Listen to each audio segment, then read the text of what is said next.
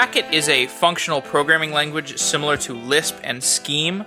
Professor Matthew Flatt is a core development member for Racket. Matthew, welcome to Software Engineering Daily. Hi, thank you. Glad to be here. So let's start with some history. Racket is a descendant of Scheme, which is a descendant of Lisp. Could you trace that lineage? Uh, sure. We started working on what's now Racket in 1995. Um, and really, what we did there was glue together an existing embeddable scheme implementation with a C++ library for GUIs. Um, so Racket started off as a scheme, and we kept the scheme name even as we kept evolving the language. Um, I think scheme to many people was and maybe still is more of an idea than an actual language. Um, so there are, of course, scheme standards, and we worked through those standards and with those standards for a while. But eventually, our language had so many things that we use that are not part of scheme, and that uh, we were constantly saying things like scheme. No, I mean PLT scheme, which is the the name of Racket before. That we just changed the name just to to make communication easier. So the the core is based on scheme uh, you know, functions and lots of lists and things like that. But we've added, uh, and the macro system uh, is, is, very much derived from Scheme's hygienic macros. Uh, but we've added many layers and libraries and, and continue to evolve the language. So when you hear people talk about a scheme or a Lisp, like they talk about like scheme or Lisp as these families of languages. So I'm curious what characterizes a Lisp language and what characterizes a scheme language? Well, the most visible distinction for the Lisp family is, of course, the parentheses. And I think what goes with that is probably macros, or the idea that you can easily manipulate code um, because you can take this parenthesized term and put a quote mark in front of it, and now you've got some data. Or you can put a hash quote in front of it, and now you've got, in the scheme world, uh, some data with lexical information on it. Um, historically, Lisp was one of the early functional languages, so just being functional was a thing that distinguished it for a while, though not these days. We have many great functional languages at this point. Um, I suppose there's still an emphasis on lists and symbols that hangs around in the data types that we use all the time. Uh, and finally, most of them are untyped. They're typed variants, uh, including typed racket. Uh, but when people talk about Lisp and scheme, they usually have in mind the untyped languages. Okay, and is there a significant differentiator between Scheme and Lisp? Ah, right. That's where I was going, wasn't I? Uh, there are some details that different communities evolved opinions on. So uh, the two level namespace or the Lisp 2 versus Lisp 1, where scheme fits into the Lisp 1 family, is a kind of technical distinction. Um, and that just goes along with scheme making functions more commonly first class things and sort of unifying the namespace of functions and other kinds of bindings. Um, I think the other distinguisher probably is uh, hygienic macro system usually comes with scheme. And when I read online, there's often like a close association between Lisp languages and S expression based languages. Can you describe what an S expression is? Uh, yes, S expression is a more technical term for the parentheses and symbols. Okay. So it just means your uh, prefix parenthesized notation for the most part, which is easily reflected into a list with symbols and nested lists inside of it. Okay, so this would be like uh, like the Polish notation where you have like plus and then three, four, and the result of that is seven. That's right. Yes. Okay, got it. Um, so when you created Racket, or when you wor- worked on the team that helped create Racket, what were the other popular languages at the time? Well, it's hard to think back now. So Java was actually not quite out. It came out about the same time as we started on uh, started on Racket. So at the time, really everything was C and C++. Um, in the scripting space, Perl was big, but this was just before Python became widely known and before Ruby became widely known. So it's the days of C and C++ and, and Perl, really. And what aspects of programming languages were people kicking around then? What, what concepts were debated and discussed? Well, object oriented uh, constructs were pretty settled in at that point, had pretty much taken over the world. Um, but garbage collection was not yet widely accepted. So this Java really changed every changed the default opinion on whether garbage collection was practical or not. Um, the lexical scope was pretty well established at that point. Um, but types versus not types, you know, typed or untyped languages was a big debate at the time as well. And you built the original virtual machine for Racket. What was the spec for that virtual machine? Uh, well, we didn't really start with a spec. We started with someone's implementation. So it was a lib scheme was this embeddable scheme implementation. Um, and it's I don't think it was attempting to be uh, standard compliant at that point. Um, so we just took this spec of uh, this implementation of most of Scheme and started from there. And then as we needed more features or more performance, then that's how it got moving. Sure. Okay, so Racket is often used to create higher level domain specific languages. What are the features of Racket that encourage the ability to create these higher level languages? Yeah, this is our main push, both sort of research wise and practically. Um, the the macro system is kind of the starting point. So when I was talking before about hygienic macros versus Lisp style macros, all of these things have um, the advantage that you're manipulating concrete syntax, uh, almost concrete syntax, um, or or that you write an abstract syntax. You can do it either way you want. And the uh, the macro system, when it provides hygienic features, uh, helps you manipulate those terms without breaking bindings or other relationships. And in Racket, we push this um, in the direction of working better with modules. So as you take code fragments and moving it across modules, they maintain bindings in a good way. Um, we've pushed it by providing many more tools or ways to manipulate syntax and scope, you know, binding information. Um, as you do rearrange the syntax, and you can write arbitrary code that does that. We've worked on making sure that runtime um, doesn't influence compile time you know, to sort those different phases out. Um, as you're manipulating code, you know, you want to keep the the manipulating code separate from the code that's being manipulated, um, at least conceptually, so that you can do things like compile. Um, and then finally, we've worked on pushing the surface syntax so that it doesn't have to be S expressions. So uh, taking the notion of readers that were always in Lisp, sort of generalizing it um, always starting a module with a declaration of the language so that it has complete control over the content of that file and can rearrange it. Um, and the strategy there is that you take the surface syntax and quickly get into S expressions or syntax objects, which is the lexical information enriched notion of, of S expressions, um, and carry forward from there. So the one of the big things you mentioned there is the idea of a macro, a language macro. How would you define a language macro? Uh, a macro is generically just a function that runs at compile time that takes some form and produces a new form. So in a definition context, it might take a definition form and produce a bunch of definitions along with some expressions to be evaluated. Um, or an expression might expand to a more complicated local expression. A macro might even take pieces of expression um, as input and set it on the side and then pull those pieces back in from some later macro invocation. So sometimes we even use states to cooperate to, to make different macro use sites uh, cooperate. Of course, when you start doing that, then again, it's important to keep compile time separate from runtime to, to manage that state well. When you talk about this compile time versus runtime functionality, and you talk about macros being a compile time function, what are the advantages there? What are what are you looking to do in those types of functions that you would not be doing in runtime functions? Well, you can do anything in, in the compile time function. Um, and what's really important, I think, from the macro way of doing things, as opposed to putting language plugins in Eclipse, say, is that you're staying within the language to extend the language. So you don't need a special build system to know that you need to go make this language so that it can use be used to build this other language so that it can be used to build your actual program right where you have multiple layers of compile times. It's all instead integrated with the module system and with the macro expansion machinery so that it works the same as other library dependencies. The build system can automatically go find the pieces the implementation of each layer. And so it's actually important that you can do at different layers all the things you can do in any layer um, you might want to control I/O or something like that. Um, but in general, it's about having the power and, and, making sure that it runs at the right time. Because if you uh, because if it doesn't run at the right time, you can't really reliably compile and, and have it work the same um, every time you run. You teach programming languages at the University of Utah, and the class is taught in Racket.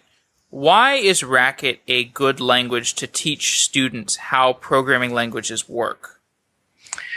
Uh, there's a long history of teaching programming language courses in Lisp like languages, and we're following in that tradition. In particular, it's an interpreter style course as opposed to a survey course where you would go try out a handful of languages and infer uh, how different ones work. In an interpreter course, you build a sequence of uh, interpreters for variants of a programming language. And functional languages in general are good at writing interpreter kinds of functions where you take an expression in and dispatch on the kind it is and recur and so on. Um, and in a Lisp and Scheme and Racket kind of world, you have the added advantage that you can make up a surface syntax that's S expressions and that it's easy to quote and, and send those expressions into a parser and interpreter. Uh, so you get a lot of, it makes your interpreter very compact. So you get to focus on the interesting thing, which is what does the interpreter actually do with the terms. So in my class, we use a variant of Racket that's statically typed because uh, for the simple kinds of interpreters we do, static types can help, um, but stays otherwise within the parenthesized world and conventional scheme interpreter world. When you teach undergraduates programming languages, what do they have trouble with? That's a good question. Um, one of the things we get into and have to come back to often is the difference between an expression and a value. Uh, so in the old days, actually, they used to have trouble with closures, um, but JavaScript has kind of eliminated that confusion. Everyone is used to programming its closures in JavaScript. Um, but at the same time, maybe it's because the compile and run distinction is much weaker in JavaScript. Um, the students aren't used to organizing the computation into expressions that produce values, and certain things happen on expressions, like type checking, and certain things happen at values related to runtime um, errors or eagerness versus laziness, and so on. So I think that's one of the things they end up getting as a general concept, uh, sort of generally organizing programming languages in their head, is learning to distinguish the static parts from the dynamic parts which is, I guess, a theme I keep coming back to here. And for a student who's listening to this and is trying to learn the foundations of programming language concepts, do you have any like general advice that you would give? Well, other than take a course, probably take an interpreter-based course, um, and then go use some other languages. Um, use functional languages, use statically typed functional languages. Um, and once you get far enough, you'll be reading blog posts and, and papers to learn about the fine details uh, and dig into the interesting parts of different languages. So, what about from the perspective of a teacher? What are some best practices you've learned over time for teaching a class in programming languages? Well, probably a lot of them are just uh, best practices in general. So, I flipped my classroom a couple of years ago in the sense that I no longer lecture in class. I took all of my slides and just recorded them as screenshots and put them online. So if anyone's interested, you can go find my webpage and you'll find the classes. Um, and then we use class time to just do extra examples. The students show their homework. Uh, we all talk about it.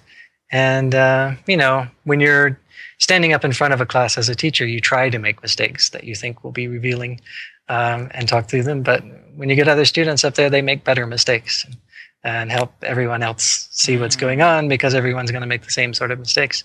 It's just amazing how well it works to have someone other than me typing at the keyboard trying to figure it out.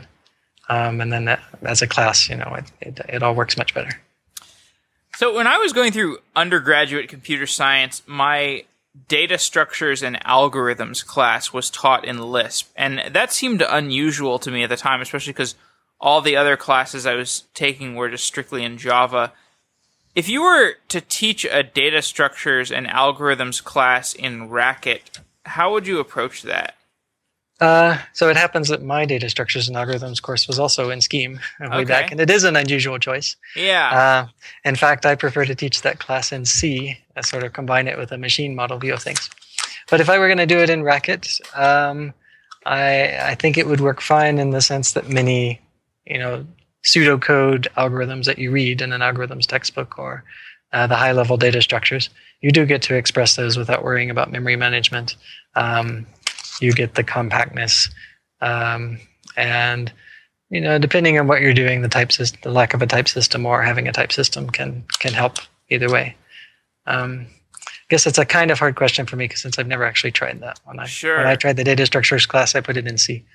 Well, when you think about like your experience learning data structures back in the day, when you learned in, uh, I think you said scheme function. some kind of yes, function. that's right. Yeah, yeah. I mean, I, I don't know. I, I certainly remember having an interesting experience. I thought it was eye opening. Like I thought it was unusual, but it, it didn't. It wasn't a disservice. Like I thought it was pretty cool, actually.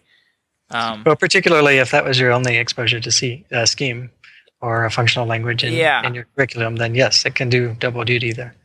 yeah, interesting. Um, so Dr. Racket is an IDE for Racket development. How important is the IDE for for people who are beginning programming languages, or what is what is the importance of Dr. Racket? Yeah, Racket exists because of Dr. Racket. So we started out gluing together this um, embeddable scheme and GUI application because we wanted a better teaching environment. We wanted a better environment for beginners. Um, and Dr. Racket continues to be the killer application um, for our, our educational users. Um, it's compared to current environments, it's intentionally stripped down. Um, we want you to be able to get started just writing code right away without creating a project, without configuring any sort of paths. Just type some code and and um, you know push the run button to run it. So that's why it's in um, in many ways uh, simplified, but then there's a depth to it, and we and we use it for regular application, you know, regular development of Racket libraries and and Racket tools as well. Um, so it's a part of it's really kind of a one of our research directions to see how can we make a programming environment environment better and more streamlined and yet grow in the same way that we try to do with programming languages. Does an IDE hide any of the important elements of programming? Uh, I generally I would say no. Um, I suppose we sidestep some of the debate by not having very much auto completion in Dr. Racket at the moment, Ah, but of course we would like to have more. Um, there is a kind of programming that can be lots that can be more about following the autocomplete and gluing things together. But there's always the other kind of programming too, and so I don't think having the IDE help you with one half of things um, really prevents you from getting into the interesting or the the other sorts of things as well. Sure. Uh, so I read an essay called Racket Is, which I will put in the show notes, and it's about why Racket is useful. Um, and one of the things that the author mentions is, quote, to a language designer, Racket is a programming language laboratory. So um, I know we discussed this a little bit earlier, but we've discussed some material since then. So again, why is Racket so useful for building languages? Right. So we're coming back to the macro Yes. uh, angle, but uh, I can try to put it in better context for this question. I think many people are familiar with macros as a way of doing simple syntactic abstractions. So instead of repeating the same pattern, you write a macro and then you have more compact code. Um, at the um, at the trade-off is that someone has to learn your new syntactic form, and then you can go from there. If you have enough of these kinds of um, syntactic abstractions, that you might want to set up sort of a wall between the implementation of those abstractions and the use, so that the implicant implementation can change and and you're not uh, your code doesn't depend on the implementation details. So at that point, you've migrated from mere syntactic abstraction um, to uh, well to sort of um, um, building new abstractions. Right, you're building a new language, and macros let you smoothly make that transition. You just move them into another module, and you have more control over the the use site. And then if you keep pushing in this direction, then you you when you export your parts of a language, you can leave some things out. So if you have macros that are built on top of Racket, you can re-export those macros for use by other modules, um, but not re-export all of Racket. And now you have a more constrained language, and it can become arbitrarily different. Maybe you export different notions of functions and application to have a lazy language, say. It's a traditional example. And then you can add more layers to change the syntax. And so, uh, what we think is important is that smooth path from starting with simple sim- syntactic abstractions to building up new kinds of you know libraries and new kinds of languages to, to full blown languages. and we want to make that path uh, um, that that sequence have you know sort of a low learning curve and a, a, smooth path, and also have the environment be able to support you um, at all of those different phases. And when I think of the components of building a language, I think of like uh, a lexer, a parser, a type checker, a code generator. Like there's a lot of steps to building a language, and um, all of these different steps they're actually not necessarily requirements if you build a language with Racket. Could you explain why not? Well, particularly the code generator, maybe easiest to see from there. I mean, in some sense, you will have a code generator. You'll just expand to Racket code, but that's a fairly high level target, and you can uh, implement that that uh, that generator with high level tools. Uh, and then the regular Racket infrastructure, the compiler for the Racket language, the JIT, and the, the garbage collection, and so on, will take over for you. And then on the other side, um, the other end is the lexing and parsing side. You can do that if you're really interested in controlling the, the language at such a fine detail. But for many purposes, it works to have an embedded, maybe an embedded domain specific language that reuses just S expressions or much of Racket. And so again, macros give you the flexibility of just reusing that part, um, and then maybe adding back another layer later when you when you're interested in that. So let's zoom out by talking about functional programming itself. What do you like about functional programming? Well, the so functional programming I'll define in this context as avoiding state, or at least preferring to avoid state as, as much as possible. And I think the, the benefits are pretty well known there. Um, that it's easier to reason about, it's much easier to test, um, it can be easier to build abstractions over that. Uh, so just the I think what functional programming does is codify what we've discovered are good ways to think about problems most of the time. Um, at the same time, state is occasionally a good way to think about a problem. Um, so when you need it, it's appropriate to, to use that bit. But of course, our experiences that you should avoid it until you really need it. Do you have any heuristics for how you know when you need to in, deal with state? State is most often forced on you by an environment. So, state I think of as a side channel of communication.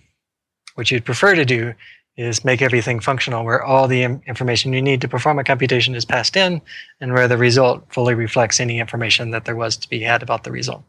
Um, but sometimes because you're going through some other library or some callbacks are involved, you don't have the direct channel of communication that you want, so you have to set up a side channel.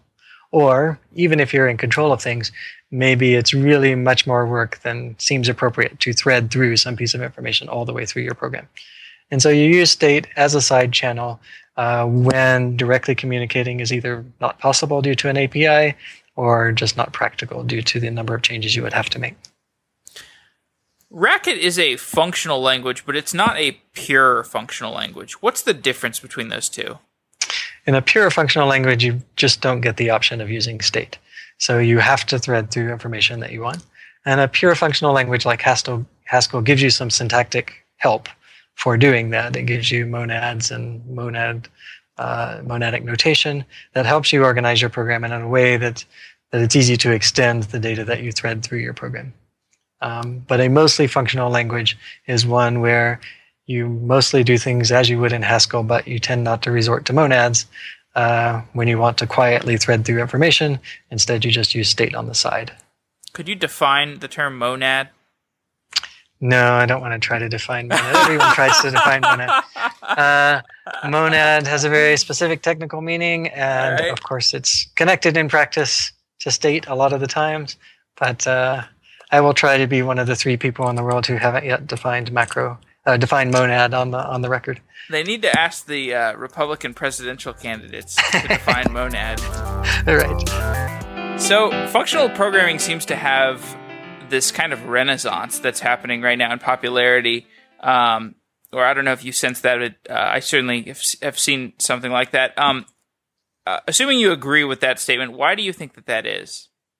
Well, I think it's uh, there's two factors. One is that it's really a renaissance of programming languages in general. There's much more variety uh, of languages that people are trying, that people are using, than there were 20 years ago or even 10 years ago. A lot of that has to do with the more heterogeneous computing environment we have, where people get used to writing parts of things in different toolboxes and then soon different languages and so on. And when you're in that space where a lot of the reasons for just doing Java and only Java all the time, um, when that's when you don't have to pick just one language for something, um, and you can pick, then functional languages will often turn out to be a good choice. So I think that explains a lot of the popularity. Um, I think also that software has gotten big enough, machines have gotten big enough that these these reasoning advantages of functional programming uh, have kicked in as as never before, and so that's why I think it will continue to stay entrenched. Interesting. So there's another publication that I'll put in the show notes called uh, "Why Racket, Why Lisp," and in this essay the author talks about how he read about Lisp from several sources. He read about it from Paul Graham and Peter Seibel and Eric Raymond, and um, each of these authors um, they've they've praised Lisp. They've they've given all these glowing reviews of it in the essays that they've written. Um, but uh, in, in, this essay, the, the, author is talking about how these guys, Paul Graham, Eric Raymond, Peter Seibel, they don't give many concrete reasons why Lisp is so powerful and so useful. Is there something that's subtle about functional languages that makes it hard to define their utility, or is it is it really just that sim- simple aspect of, of the state? No, I think it really has a lot to do with uh, an accumulation of small things. Um, so I find myself reflecting on this sometimes when I talk to people about macros. Um, and your listeners will by now have figured out that I'm a big fan, but not everyone is, uh, and they give very reasons, various reasons for that. And um, and those reasons increasingly sound to me like all the arguments I heard against closures 20 years ago. Oh, they're it's harder to follow the the way things evaluate. It's difficult for newcomers to figure out what's going on.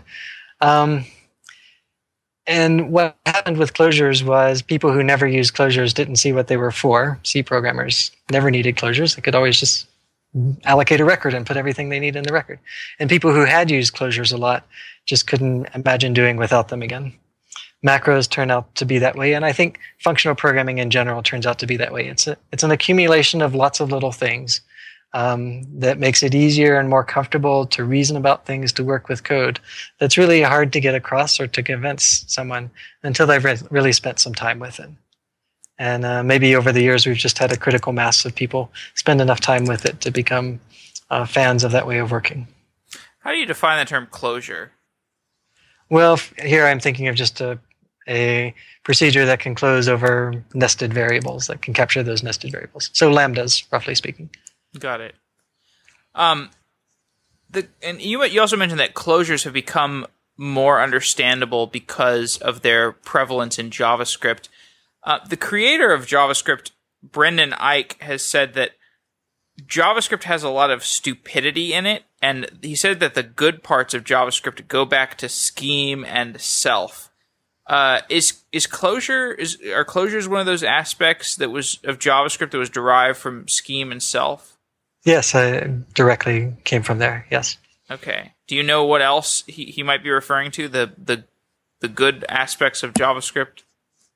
Well, in the case in the connection to self, I would say he's thinking of uh, I'm probably speculating a little more than I should here, but I think he's thinking of the object orientedness of it as opposed to the class orientedness and the simple programming model that comes with that, or the simple evaluation model, at least, that comes with that. The prototype um, model? Yeah, the prototype model. And um, this is where I may be speculating too much, but there's a lot to be said for that in terms of the underlying evaluation model, the simplicity of the model. Um, when people are programming larger things, they classes seem to be a good way of organizing. Um, but also um, other parts that he probably appreciates from Scheme were the the purely functional thing, the functions as first class values, um, operators like map and fold that tend to to come with your library that are enabled by those higher level features of the language. Could you give a little more contrast around the prototyping versus uh, class based programming? Well, okay, I feel a little out of my depth there. So most of what Perfect. I've done has been That's class. Where you should be uh, has been, has been class based, and in fact, when we started, when we glued together a scheme with a GUI, the first thing I added was a class like object layer. Actually, that's not quite true. What I did was added add a more object-like in the in the Java sense, but with a class notation over it. Um, and it had various issues, including performance. Uh, and so we sort of went through several iterations of the class and objects library to get to something that ended up Java-like in many ways. Um, you know, it, it better supports mixins and and uh, sort of things that you get by having classes as values and and the abstraction that naturally comes with a Lisp and a scheme um, by able by being able to put declarations anywhere uh, at any nesting depth.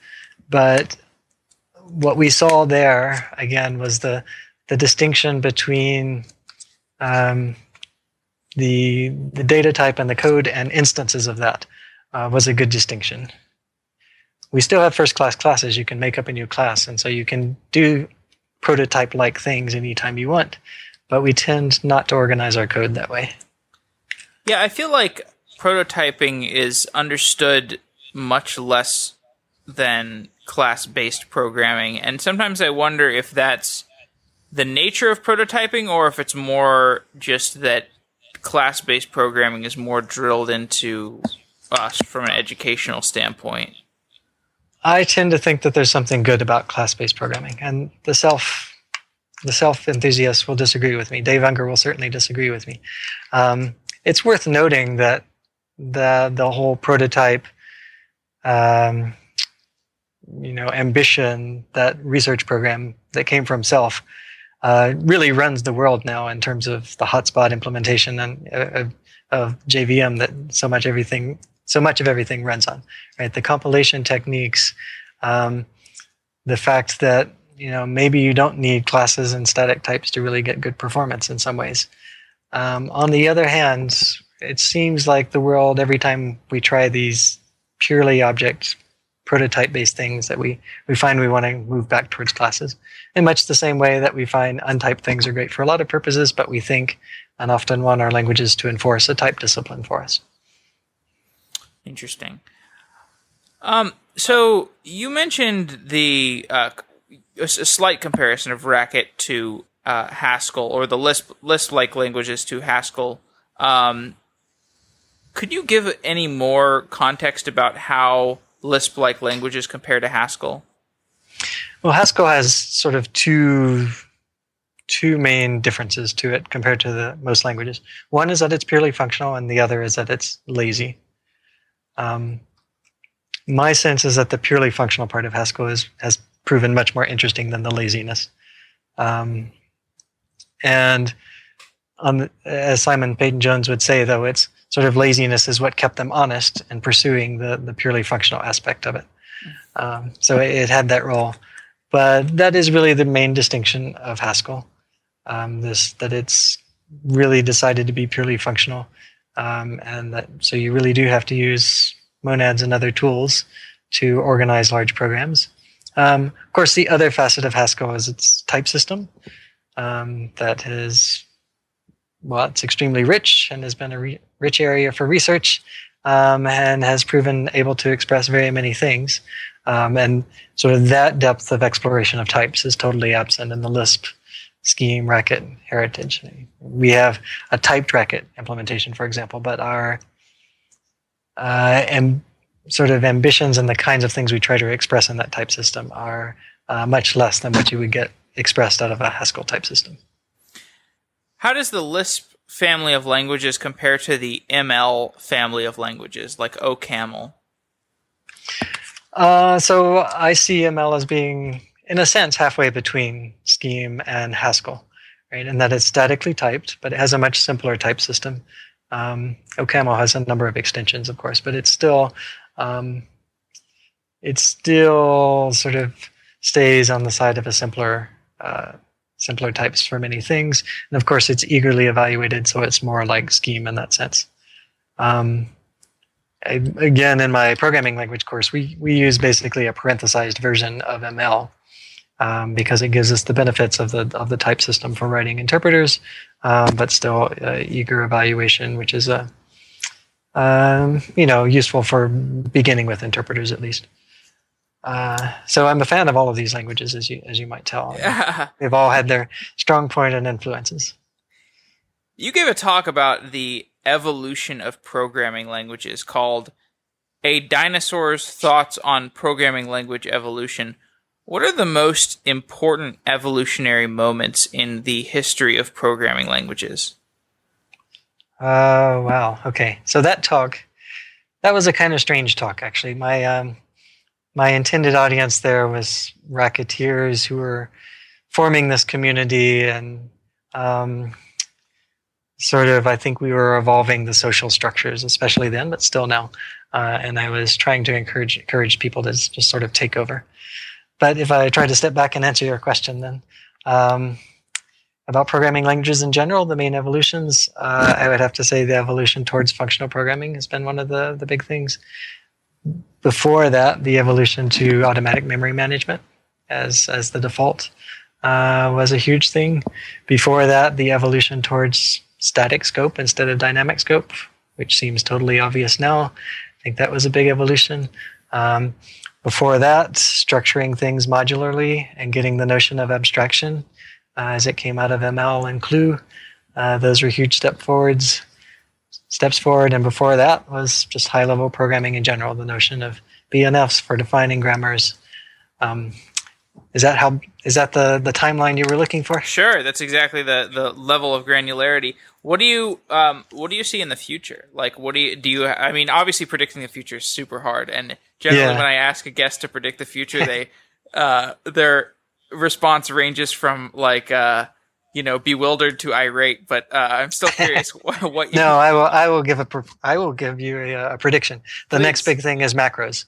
Of course, I've been convinced for 10 years that the next big thing was macros. Hmm. Um, but I really think that the time is right. Uh, people are interested in DSLs we have this heterogeneity of, of platforms that um, and and we have languages um, that are evolving fast and languages that are not evolving so fast um, and languages that are struggling to evolve like i think it would be fair to say that java is not supposed to evolve fast uh, people people have this have been constrained by by its the slowness of its progress right and if you had more of a macro system on top of Java, people could more quickly experiment and explore and build up higher level constructs for Java.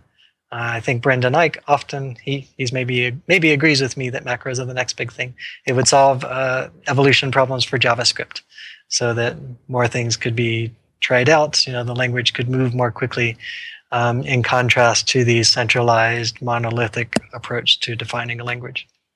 So this this perfect storm of languages getting bigger, needing to express larger concepts, um, uh, and programs getting more complicated and needing to have those concepts and domain-specific languages becoming so important. Clearly, clearly, macros are the the next big thing.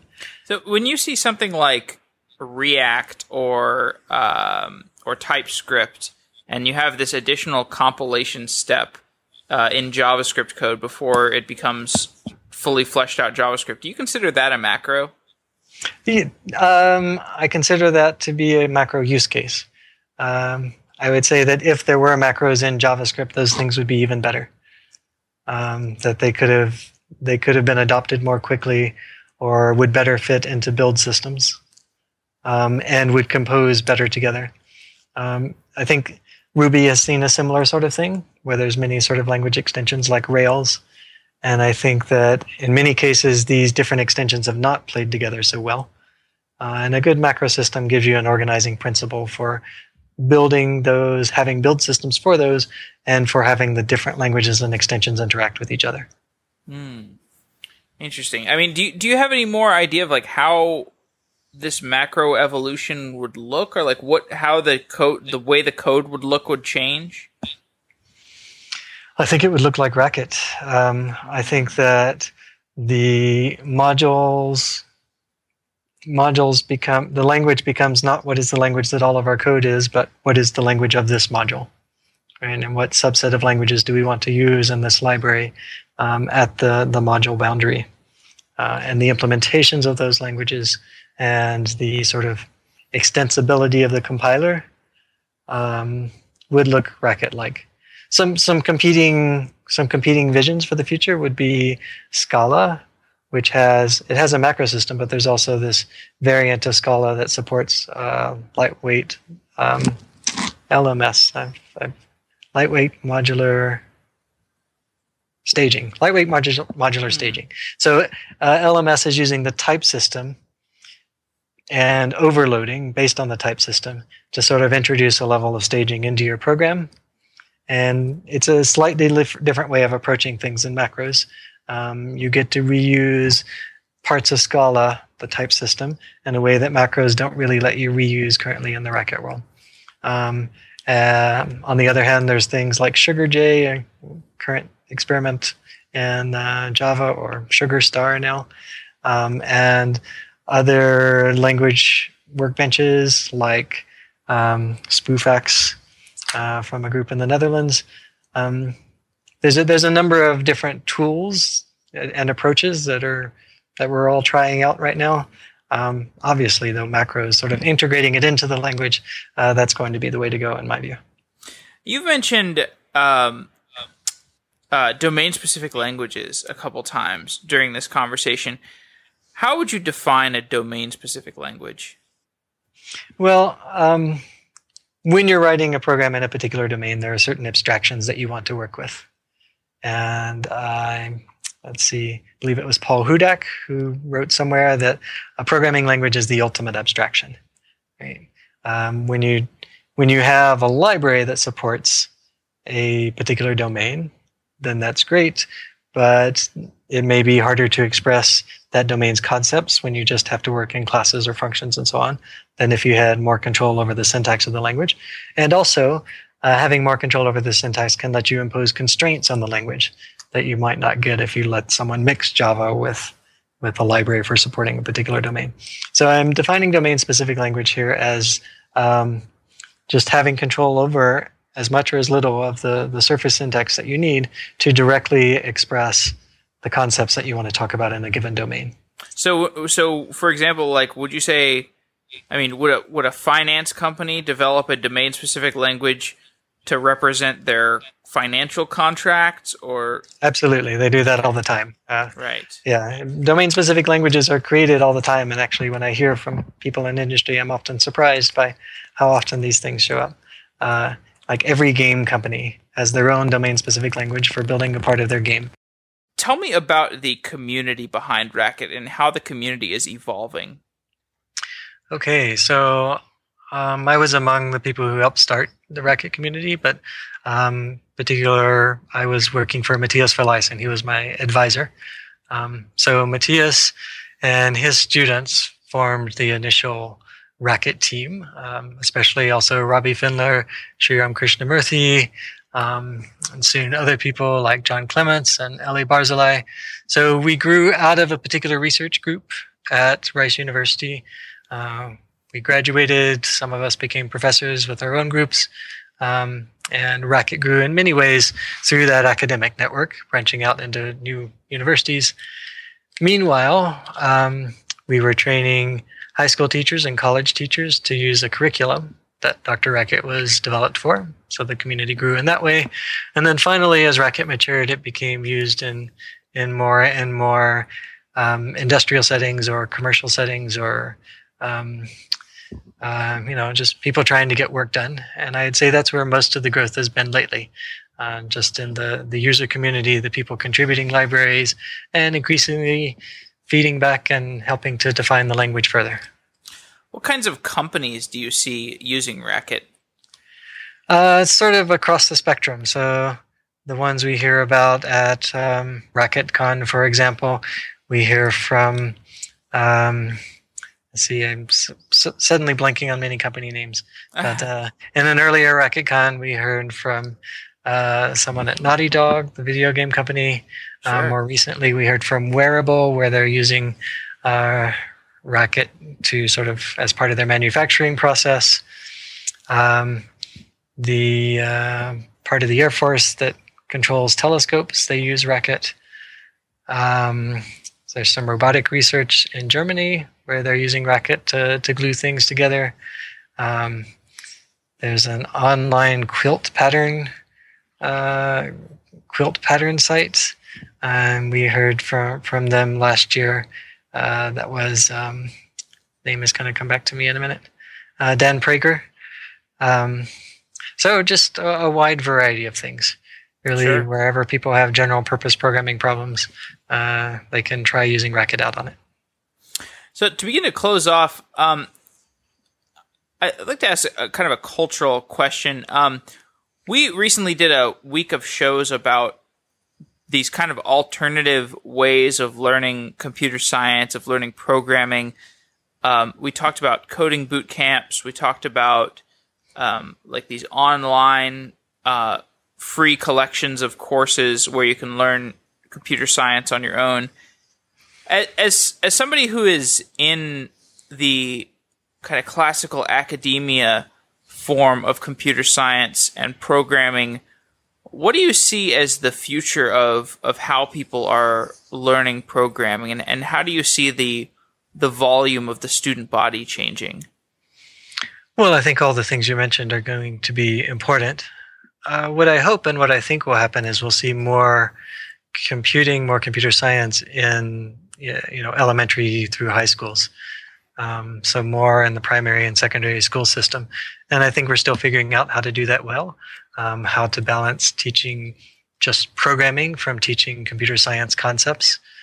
Um, and I think good things are happening in that space right now. Uh, we're involved in some of that.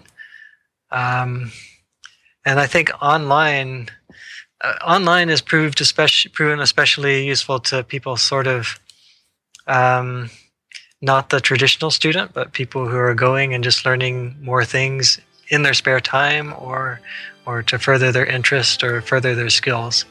Um, it seems like all of the things that we have in place are still going to be needed and still going to grow and we just need to push even further out. Great. Well, Matthew Flatt, thanks for coming on to Software Engineering Daily and discussing Racket and functional programming, and it's been great talking to you. Okay, thanks very much for having me. It's been fun.